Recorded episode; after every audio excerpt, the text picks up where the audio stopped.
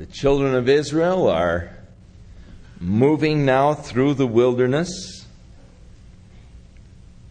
And they took their journey from Elim, and all the congregation of the children of Israel came unto the wilderness of Zin, which is between Elim and Sinai, on the fifteenth day of the second month after their departing out of the land of Egypt. So they have been actually journeying now for um,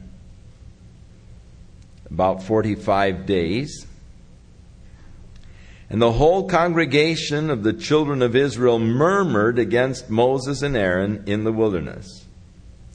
And the children of Israel said unto them, Would to God we had died by the hand of the Lord in the land of Egypt, when we sat by the flesh pots, and when we did eat bread to the full.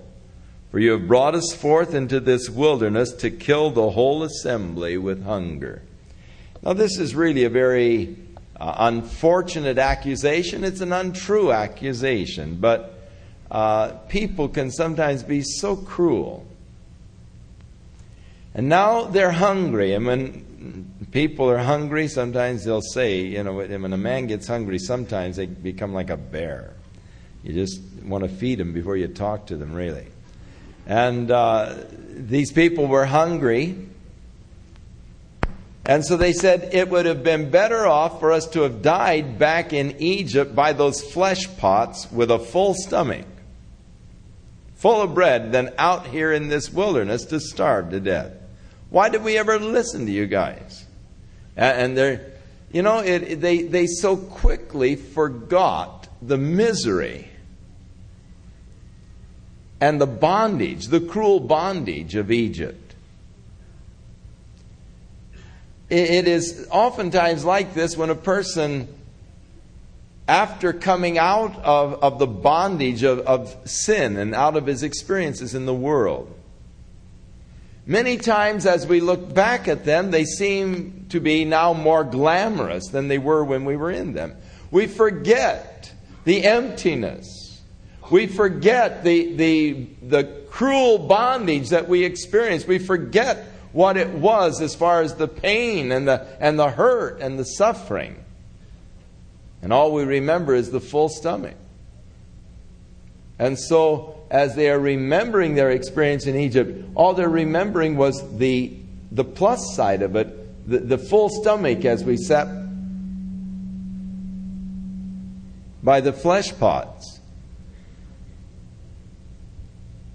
And, and they were saying, hey, we would be better off if we were back there and, and we died there by the plague of God, by the plagues that God were bringing. The Lord had slain us with the Egyptians. We'd have been better off than being here and dying of hunger.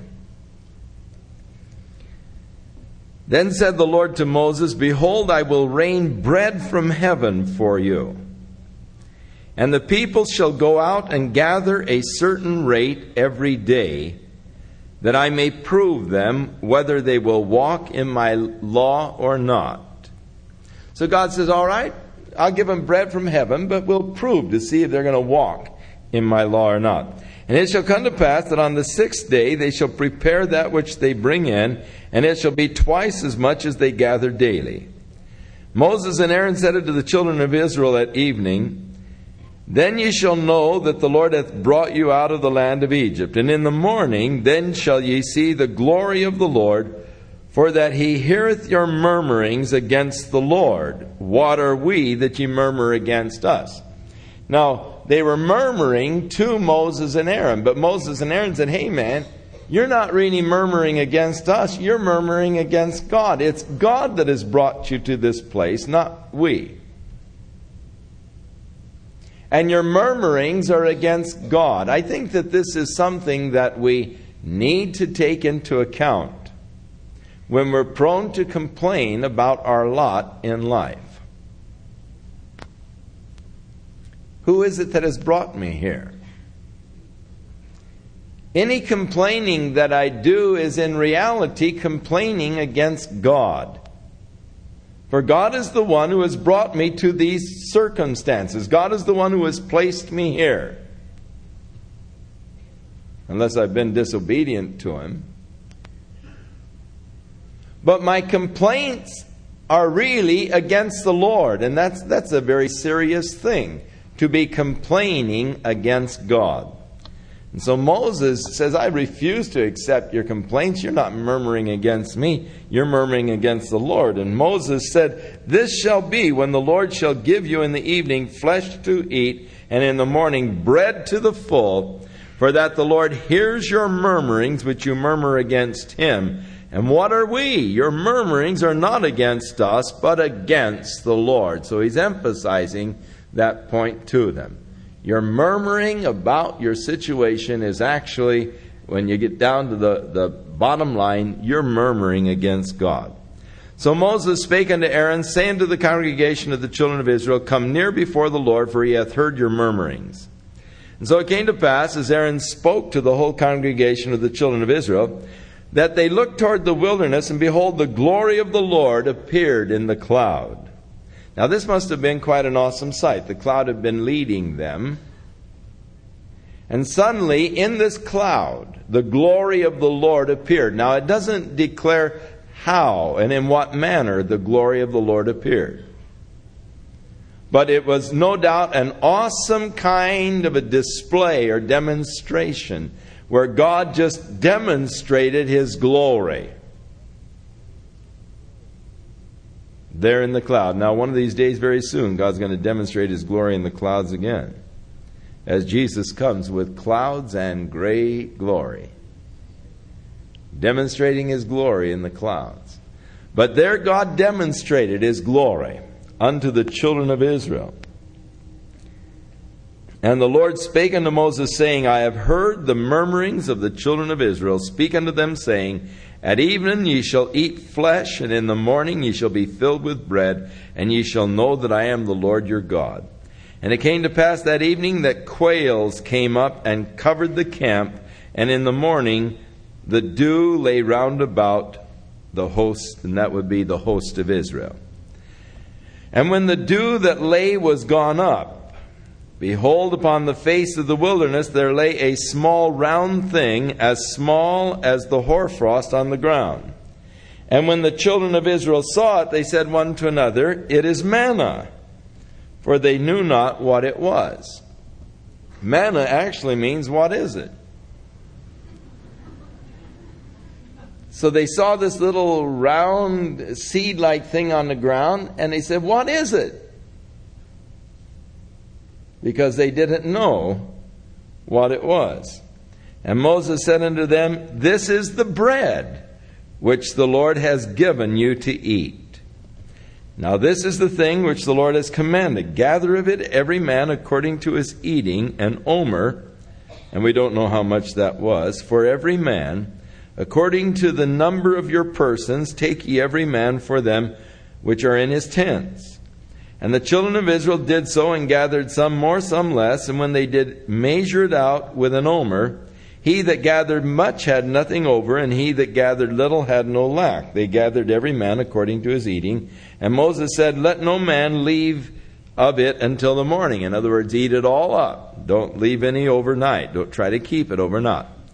Notwithstanding, they hearkened not unto Moses, but some of them left it until the morning and it bred worms and stank, and Moses was angry with them. Uh, people just don't listen. And uh, Moses uh, said, Now look, don't leave any over till the morning. Just, you know, get rid of it. Whatever's left at night, get rid of it. And some of them tried to save some so they wouldn't have to go out early in the morning and gather it, and got wormy and stunk. And so Moses naturally. God said, Hey, I'll prove them to see if they'll hearken to my commandments. They're failing the test miserably. They gathered it every morning, and every man according to his eating. When the sun was waxed hot, it melted. And it came to pass that on the sixth day they gathered twice as much bread, two omers for one man, and all the rulers of the congregation came and told Moses. And he said unto them, This is that which the Lord has said. Tomorrow is the rest of the holy Sabbath unto the Lord. Bake that which you will bake today, and see that which you will see, and that which remain over lay up for you to be kept until the morning. And so uh, on the sixth day, they could keep it overnight, and it wouldn't breed worms and stink. uh, because the next day was to be the Sabbath. Now, it is interesting that here the Sabbath was established and practiced before the law was given. So already the idea of six and one, six days of labor, a day of rest, had been established in their national life, and this is before God established the law with Israel, in which He said, Remember the Sabbath day to keep it holy. Now,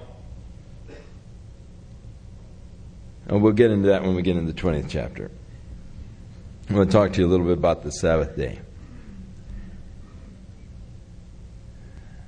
Now, they, they would bake this, they would, they would grind it like um, a, a grain into a flour, and they would bake it into bread, or they would boil it uh, sometimes and eat it like a cereal.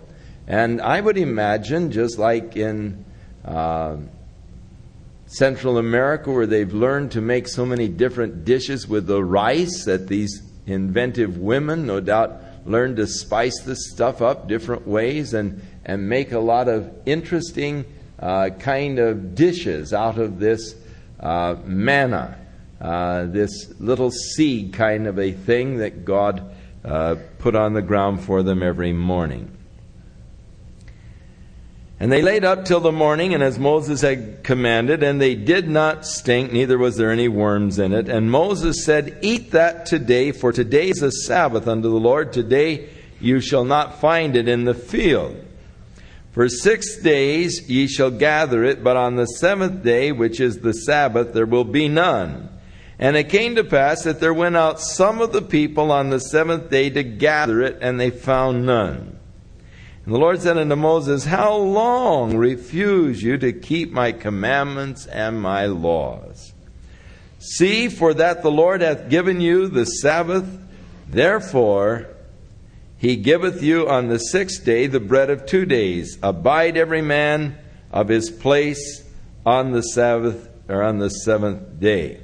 Now, actually, the Sabbath day was a day of rest, and really, God is saying here, let every man just stay in his bed. Now, we, you know, somehow got the concept, well, you know, the, the day that is holy unto the Lord is the day we all go to church. And we gather and worship God in the church. In reality, the Sabbath day wasn't so much a worship day as it was a rest day. It was a day for just total rest and relaxation, just a change of pace, giving the body a chance to more or less recover. Now the Lord six, said, Six days shalt thou labor and do thy work. The seventh day is a day of rest. God said, I have given you the Sabbath. The Sabbath was made for man.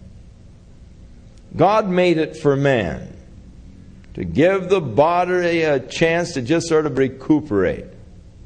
And the idea was just stay in bed, rest, do nothing. It wasn't really get up and go to Sabbath school or, or go to synagogue or whatever. It was just stay in bed and rest on the Sabbath day. I don't know, but what that wouldn't be a good idea.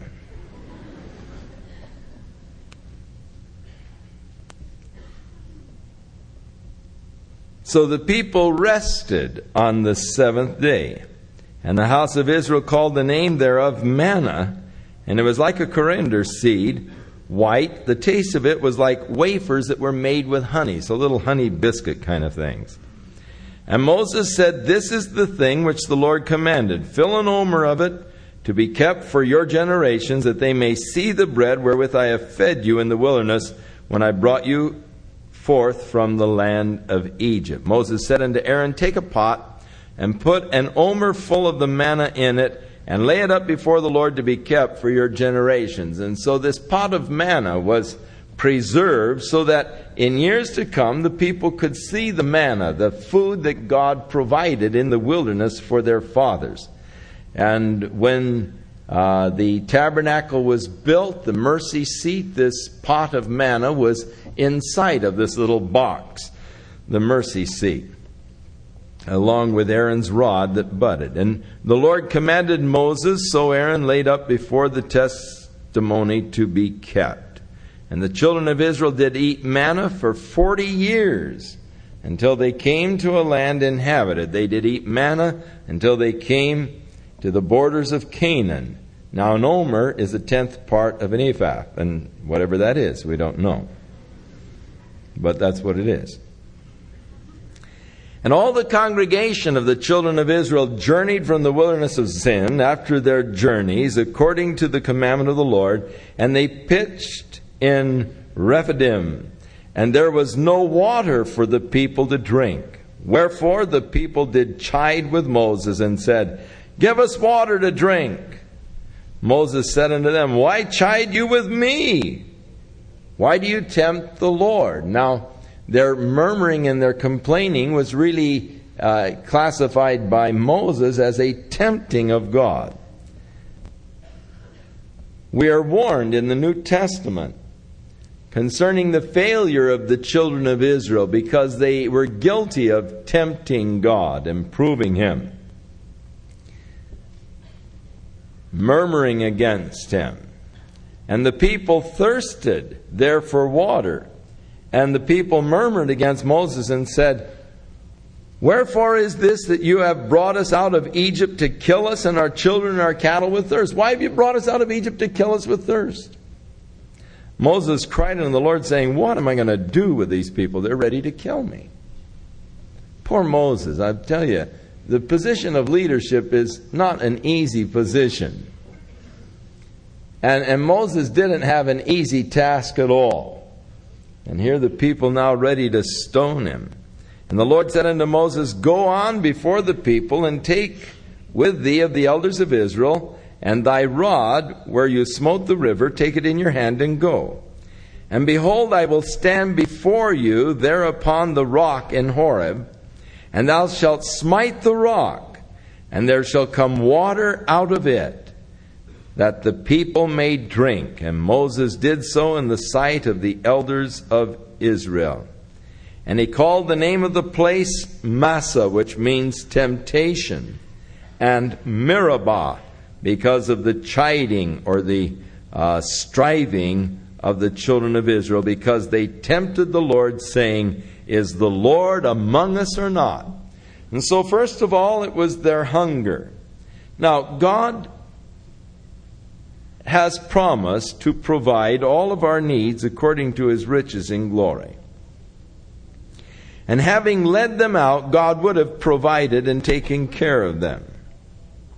Their first complaint was that of, of their hunger, the second was that of water. These are two necessities, food and drink, especially in a wilderness area. So I think that it is important to notice that Though Moses was really upset with the people, there is no indication that God was upset with them. For their needs were natural needs. Now, the way they were going about the accusations that they were making were extreme and wrong, and yet the need was a natural need. God recognized that, and, and God does not show any displeasure with the people uh, so much as He does show with, uh, or uh, as, as, Moses actually uh, shows to the people. Uh, but God now tells Moses, Take the rod and strike the rock, and water will come forth. Now, in the New Testament, we are told that these things are all figures. Uh, it doesn't mean that it's mythology, it's actual history but they all have a spiritual counterpart. And we are told by Paul that that rock was Christ. Now you remember Jesus on the last day, the great day of the feast, cried, saying, If any man thirst, let him come unto me and drink. This was the feast of tabernacles in which they were celebrating how God preserved their fathers through the 40 years of wandering in the wilderness. And a part of the preservation was the providing of the water out of the rock. So during the Feast of Tabernacles, the priest would go down to the pool of Siloam with these large water jugs, and they would fill them with water, and they would come back up the steps where several hundred thousand Jews would be gathered in the great Temple Mount area. And in front of all of the people, as they were singing the Hallel Psalms, the priest would pour the water out on the pavement there uh, of the Temple Mount. And that was to remind them how that God gave water to their fathers out of the rock in the wilderness. This was just sort of weaved into the celebration of, of tabernacles, the booths, where they had to make their little booths, again to remind them how their fathers lived out in the wilderness for 40 years. And so this pouring out of water ceremony was a reminder of the water out of the rock, this experience. Now, Jesus, even as he took the Passover and applied it to himself personally, and said, This bread is my body broken for you, this cup is my blood shed for the remission of your sins. Now, here at the Feast of Tabernacles, on the last day, the great day of the feast, they would not go down and, and get the water. They didn't pour out. They do it for the seven days of the feast. The eighth day, the great day, they wouldn't do it. Which was symbolic of the fact that we are now in the land that God promised to our fathers. We don't need the miraculous water out of the rock. And on that day, as the people were gathered, the great assembly of people there on the Temple Mount, Jesus stood and cried, If any man thirst, let him come unto me and drink. And he who drinks of the water that I give out of his innermost being, there will flow rivers of living water. So Paul tells us that Jesus is the rock. He is the rock from which the living waters flow. Uh, in that land where water was such a premium uh, and thirst is almost constant, the, the, the, the idea of Christ as the water of life is, is probably much more significant than it is to us here, where you just go turn a spigot on and get a drink whenever you're thirsty. Uh, there, you really had to think about water. You had to, you had to be constantly thinking about water. Wherever you go, you'd have to think about, well, where will I get my water? Your water supply was an important thing. And so Jesus, the fountain of living waters, and so the final uh, invitation of Revelation is him that is athirst, let him come and drink of the water of life freely, partake of Christ. So Christ is the rock, the fulfillment of this feast of the tabernacle, the rock from which the water flows, the water of life by which we might have life. Now, this is why when later on the people came to Moses again and they were thirsty, and Moses went in before the Lord and said, God, I can't stand it. These people are complaining again. And God said, That's all right, Moses, go out and speak to the rock and water will come forth. And Moses went out and he was angry with the people. And he said, Must I smite this rock again and give you water? And he smote the rock with his rod. And water came forth.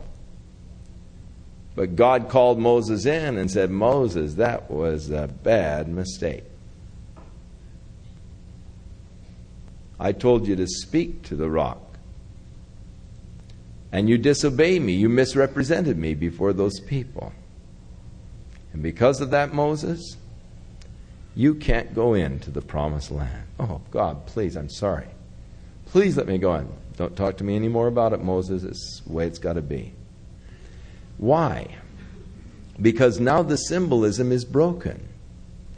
You see, the rock was smitten. And from the smitten rock comes life from Jesus being smitten, there comes forth life to you. But once the rock has been smitten, it never needs to be smitten again. He died once and for all. So that we need not to smite the rock to get the water. All we need to do is by faith ask. Speak to the rock and water will come forth. So we are not in the position of smiting the rock. That has already happened. Christ was smitten and the water of life came forth. Now all that is necessary is just speak, ask, and ye shall receive the water of life freely. And so the whole scene here, uh, as God was setting the thing up, then came Amalek and fought with Israel in Rephidim. Now, Amalek was the grandson of Esau, who was of the fleshly seed and represents the flesh. So in Scripture, Amalek is always a type of the flesh, the flesh life, the fleshly seed. There is a spiritual seed, there's a fleshly seed. There's a spiritual side of my nature, there is a fleshly side of my nature, and the spirit and the flesh are in conflict. A constant warfare. My spirit lusting against my flesh, my flesh against the spirit, these two are contrary. And every child of God knows what it is to have a conflict with his flesh. Now, Amalek is a type of the flesh. And here, God's people, the spiritual seed, is coming in to take the land but the flesh is the first thing that moves in the way to stop them and to hinder them from going in and taking and possessing that which God has promised to give to them. One of the biggest barriers to our receiving the full promises of God for our lives is our flesh. The flesh is always warring against the spirit and our flesh would keep us from entering into the fullness of God's promises and into the fullness of God's blessings. Amalek came out to meet them. The picture of the flesh, and fought with them. And Moses said unto Joshua, Choose us out men, and go out and fight with Amalek. Tomorrow I will stand on the top of the hill with the rod of God in my hand. So Joshua did as Moses had said unto him, and he fought with the Amalek. And Moses and Aaron and Hur went up to the top of the hill. And it came to pass when Moses held up his hand that Israel prevailed, and when he let down his hand, Amalek prevailed. But Moses' hands were heavy and so they took a stone and put it under him, and he sat on the stone, and Aaron and Hur held up his hands, the one on the one side, the other on the other side, and his hands were steady until the going down of the sun. And Joshua discomfited Amalek and his people with the edge of the sword. Joshua, of course, is the name Jesus in Greek, which means Jehovah is salvation. And so God's salvation. Joshua was, was sent to fight against them, was put over the, uh, the servants of God and fought against Amalek, the picture of the flesh, and they prevailed. And the Lord said unto Moses, Write this for a memorial in a book. So Moses was already writing the events that were transpiring and, and later on was to write and to compile these first five books of the Old Testament. And so uh, the compiling of the book, no doubt, was already in progress at this time. God told him to write this in the book as a memorial and to rehearse it in the ears of Joshua. For I will utterly put out the remembrance of Amalek from under heaven. Now, have you met an Amalek? Lately? Amalekite? No, God's wiped them out. He said He would. And Moses built an altar and called the name of it Jehovah Nissi. The Lord has become our banner. For he said, Because the Lord hath sworn that the Lord will have war with Amalek from generation to generation. The Lord has sworn that you're going to have a battle with your flesh from generation to generation, and so it is true. You remember later on in the history, God gave a command that is difficult for many people to understand, and, and because of this, many of the critics have faulted the Bible and faulted God. At the time when Saul was king of Israel, God ordered Saul through Samuel to go down and to utterly slay the Amaleks. Remember that? Utterly slay them. Don't even leave an animal alive.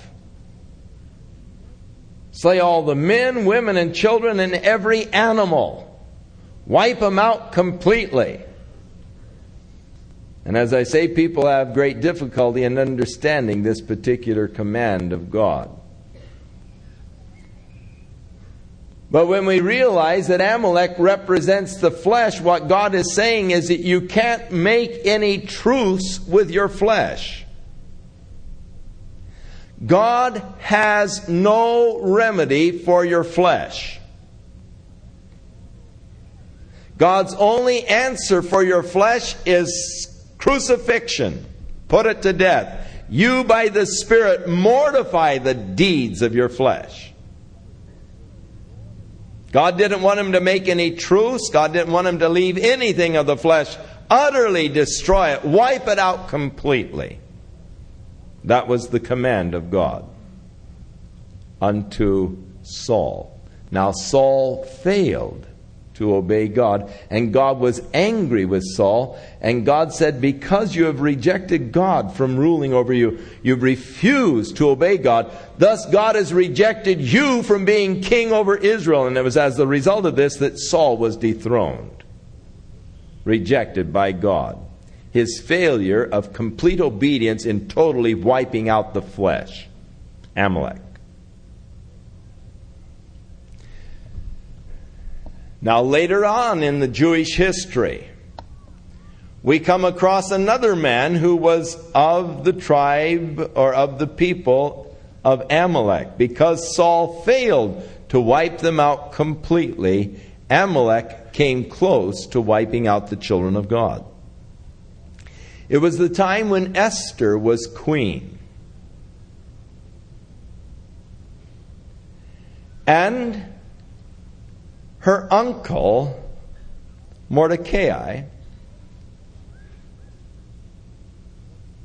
refused to bow to this wicked Haman. And so Haman was so angered by this man's refusal to bow to him that he went to the king to sign a decree that on a particular day every Jew in all the kingdom should be destroyed. You remember the story of Haman? Haman was an Amalek. He was of Amalek. Because Saul failed to totally destroy the flesh, the flesh came back and almost destroyed the people of God. For the king signed the decree, and the day was appointed when all of the people from Israel were to be slain, and all of the kingdom of the Medes and the Persians. So, Amalek, whenever you read of it in the scripture, is always a type of the flesh, the flesh life. As I say, God doesn't have any reformation programs, which we're always trying to reform our flesh. God has no reformation programs. He has only one edict for the flesh that's crucify it. I am crucified with Christ. That's God's only solution for your flesh. You try to pamper it, you try to nurture it, you try to keep alive the best part of it. You say, oh, well, you know, I just keep my, the best part of my flesh for God. Like Saul, you know, oh, Lord, I saved the best for you. I want to make a sacrifice. To obey is better than to sacrifice, and hearken is better than the fat of rams. So, make no covenant with him. God said there's going to be warfare with Amalek from generation to generation. Now, when Jethro the priest of Midian, Moses and father in law, but the same Hebrew word could be translated brother in law, for we remember earlier he was called Ruel. The father in law of Moses was called Ruel. And so it could be that this is Jethro, another name for Ruel, or it could be that Jethro is actually Moses' wife's brother. But he was a priest of Midian. And as I say, the word father in law could also be translated brother in law from the Hebrew. He heard of all that God had done for Moses and for Israel, his people, and that the Lord had brought Israel out of Egypt. Then Jethro, Moses' father in law, took Zipporah, Moses' wife, after he had sent her back. Now you remember when Moses was coming out with his wife Zipporah, uh, when God first called Moses to go deliver the children of Israel. And, and Moses was heading down towards Egypt, and, and the Lord met Moses and, and almost killed him. And uh, so uh, Zipporah knew what was going on. She quickly circumcised their boy, and uh, she uh, actually accused Moses of being a bloody man and so forth. Evidently, at that point, they, they it was it wasn't a pleasant scene. I mean, it was it was quite a tiff between them, and evidently Moses just sent her back to her dad. You go back to your dad. I'm heading on down to do my work in Egypt, and and so Zipporah, his wife, uh, didn't accompany him, nor his two sons, uh, Gershom and Eliezer. Uh, but uh, now, uh, as he has come back into the area of Midian uh, Jethro comes out and brings his wife and his two sons, Zipporah, Moses' wife, and the two sons, which the name of one was Gershon and the other was uh, Eliezer. Gershon meaning a stranger, and Eliezer uh, is the uh, God is my help. And Jethro, Moses' father in law, came with his sons and his wife to Moses in the wilderness, where they encamped at the Mount of God. And he said unto Moses, I, thy father in law Jethro, am come unto thee, and thy wife and her two sons with her. And Moses went out to meet his father in law, and he bowed to him and kissed him, and they asked each other how everything was going. And they came into the tent. And Moses told his father in law all that the Lord had done unto Pharaoh and to the Egyptians for Israel's sake, and all the travail that had come upon them by the way, and how the Lord delivered them. And Jethro rejoiced for all of the goodness which the Lord had done to Israel, whom he had delivered out of the hand of the Egyptians. And Jethro said, Blessed be the Lord who hath delivered you out of the hand of the Egyptians and out of the hand of Pharaoh, who hath delivered the people from under the hand of the Egyptians. Now I know that Jehovah is greater than all gods, for in the thing wherein they dealt proudly, he was above them. That is, where the Egyptians were so proud, God was greater than they were, and their gods. And Jethro, uh, and uh, God is greater. Remember, God said that he, he was bringing the attacks against the gods of Egypt. So Jehovah is greater than all the gods, that is, the gods of Egypt. Uh, and Jethro, Moses' father in law, took a burnt offering and sacrifices for God. And Aaron came and the elders of Israel to eat bread with Moses, father in law, before God. And it came to pass on the next day that Moses sat to judge the people, and the people stood by Moses from the morning till evening.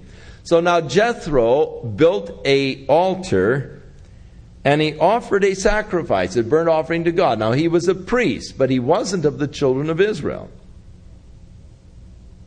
And so other people knew God and worshiped God who were not the children of Israel in those days, Jethro being one of them. And he was a priest of God. Now, the next day, the people came into Moses with their problems, and from morning to evening, they brought their cases to Moses for him to determine and for him to decide.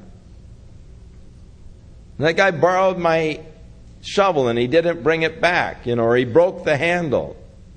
And so Moses would have to say, okay, you get him a new handle or fix the handle or, you know, and all day long Moses was, was uh, interfacing for these people, giving judgment to them and so forth. And when Moses' father-in-law saw all that he did to the people, he said, what is this that you do to the people? Why do you sit alone? From and all the people stand by thee from morning till evening. And Moses said unto his father, Imagine there were 600,000 adults, males, and, and so they were a big crowd. Moses said to his father in law, Because the people come to me to inquire of God. And when they have a matter, they come to me, and I judge between one and another. And I do make them know the statutes of God and his laws. And Moses' father in law said unto him, That's not good. You're going to you're going to wear yourself out, Moses, both you and the people that are with you, for this thing is too heavy for you. You're not able to perform it thyself alone. Hearken now unto my voice, I will give thee counsel, and God will be with you.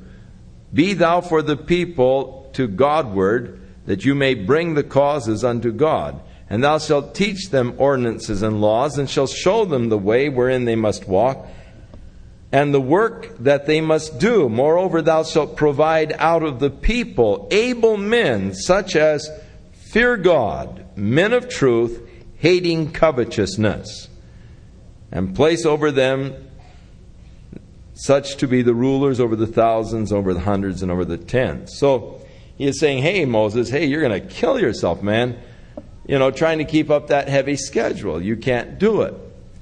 And so it isn't right that you just wear yourself out eh, doing this. So you need to get other men to help you with this. Now, you teach the people the ordinances and statutes of God. But pick out men over the thousands and over the hundreds and over the tens and let them bring their cases to these men. Let them do the judgment. You teach them what the judgments and statutes of God are and let them handle these matters.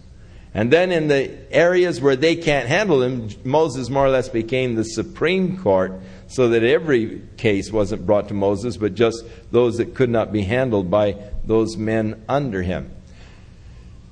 Quite often, uh, when you have a person of, of Moses' caliber in strong leadership, that uh, he becomes overburdened with things that actually don't always pertain to just the leadership. It's possible for you to find yourself uh, so engaged in uh, little non essential things that you really don't have time to do the essentials. Now, life has to be made up of priorities. We must determine what is most important. And uh, then we've got to do the most important things. It's easy to find yourself majoring in the minors and spending so much time in minor issues of, of no count that you really don't have the energy and the strength for the major things.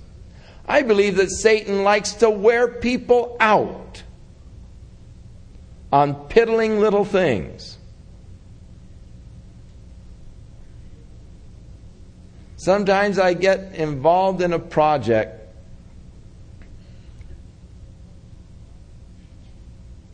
and and I enjoy doing mechanical things. I enjoy working on mechanical things. But I have found there is a, I think they call it Murphy's Law. If anything can go wrong, it will. And sometimes, you know, you're just tightening a bolt and you think, well, I'll give it just a little bit more. You know, I want to make it good and snug. And you snap the thing. You know, you can waste all kinds of time trying to get a stud out that you've snapped off in a block. And you find yourself working for an hour and a half just because you wanted to give it an extra little tug and cinch it down. And I think of all that wasted time just for the sake of a cinch down. Oh, help, you know. And, and, and you find yourself sometimes involved in things, and thus you've got to lay out your time, your priorities, and what is really and truly important, and, and, and lay out your, your priorities so that you're not spending all of your time in, in, in, this, in issues where someone else could just as easily handle them. Now, this came up in the early church. Uh, they began to lay upon the apostles all of the decision making processes. And the church had a welfare program, and they were distributing to the widows in the church. And those widows that had a Grecian cultural background felt that the widows who had a Jewish cultural background were getting a better deal. They were getting um, favoritism when they were doling out the church's welfare program. So they came to the apostles and said, That's not fair. We of the Grecians aren't getting the same deal as the Hebrews. And they wanted the apostles to, to move in and to do something. He said, Hey, let's appoint men who are full of the Holy Ghost, of good report and wisdom and so forth, that they might take care of the waiting on of tables, because it isn't right for us to leave the Word of God in prayer to wait on tables. But I think of how many ministers have been forced to leave the Word of God in prayer in order to wait on tables. Demands are being made upon the ministers that uh, really a minister shouldn't have to fulfill. As a young minister in a small church, you'd be amazed the things that people ask you to do. Can you come over and pick me up and take me to the store? You become a taxi cab.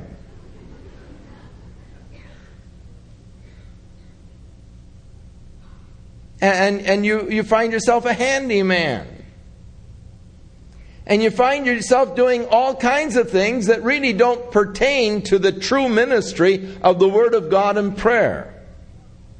In fact, I oftentimes found myself so involved in doing these other things that I didn't have time for the Word of God and prayer, and thus the people suffered. Now, with a church this large, you can imagine the demands that are made upon our time. How many times people call and say, well, they'll only speak to Chuck, they don't want to speak to anybody else. They've been watching him on TV, you know, and if he'll come and talk to them, I know they'll get saved. Well, here's a guy that, you know, that's dying and he needs to have the Lord, and, and, you know, you get hundreds of these calls. And, and if we tried to go around and to minister to everyone who called for us, we would never have time for the Word of God and prayer. We don't have enough time for it now. So you've got to establish priorities. You've got to do just what is truly the most important thing that God has called you to do. Now, God has called men to various ministries within the body. And God has anointed some men for the ministries of counseling, and has anointed others for the ministry of helps, and has anointed others for the ministry of governments. And it's a blessed church that has the various ministries functioning within the church so that all of the demands aren't placed upon one person to do everything. And, and this uh, Moses followed said, Hey, man, you're going to kill yourself. Not even taking time out to rest. All day long, these people are standing here. You don't have time to really wait upon God. And so he offered a solution to Moses. Now, the interesting thing to me is, is the qualifications that they required of the men. First of all, men that fear God, men of truth, and men who hate covetousness. Hey, if you can get men like that, you can allow them to do almost anything. Men who, first of all, have a real fear of God or a reverence of God. You know, there are some people, I'm sure, from their actions, they don't even reverence God. They don't even consider God at all. I, I think of some of these evangelists and all, like this Reverend Ike. There has to be no fear of God in that man, no fear of the judgment. The big hype that he puts on, you have to realize that the guy has no fear of God or else he could never do the things he's doing. And this isn't just true of him, but it's true of many, many men who are involved in ministries. If you really look at their lives, it's just one big hype, and you have to realize hey, these people, what they lack is a real fear of God, to realize that someday they're going to have to stand before God and give an account for these things. Well, I'll tell you, that, that is something that really weighs upon me. The Bible says, Be not many masters, knowing you're going to receive the greater condemnation. So, being a teacher of the Word of God puts you in a very precarious position because someday you're going to have to answer to God for your teaching. That's why I do my best to just stick to the Word of God, and when the Word of God speaks on an issue, I'll speak on it. When the Word of God is silent, I try to be silent. I don't want to say more than what the Word of God actually says. Because the teachers are going to be in greater condemnation. But there are some who have no fear of God because they're saying all kinds of wild, weird things that are even contrary to the Word of God. And so you just know they really don't fear God. They not, don't have the fear of judgment in their hearts. Secondly, they were men of truth. And thirdly, hating covetousness. Men who had really no ambitions for themselves, hating covetousness. And these were the men who were chosen. And let them judge the people at all seasons. And it shall be that every great matter that they shall bring to you, but every small matter they shall judge, so it is easier for you, and they shall bear the burden with you. And if you shall do this thing, and God command thee so, then thou shalt be able to endure, and all of these people shall also go to their place in peace. So uh, God commands you to do it. And so Moses hearkened to the voice of his father in law and did as he had said. And Moses chose able men out of all of Israel and made them heads over the people, rulers over the thousands, rulers over the hundreds, fifties, and over the tens.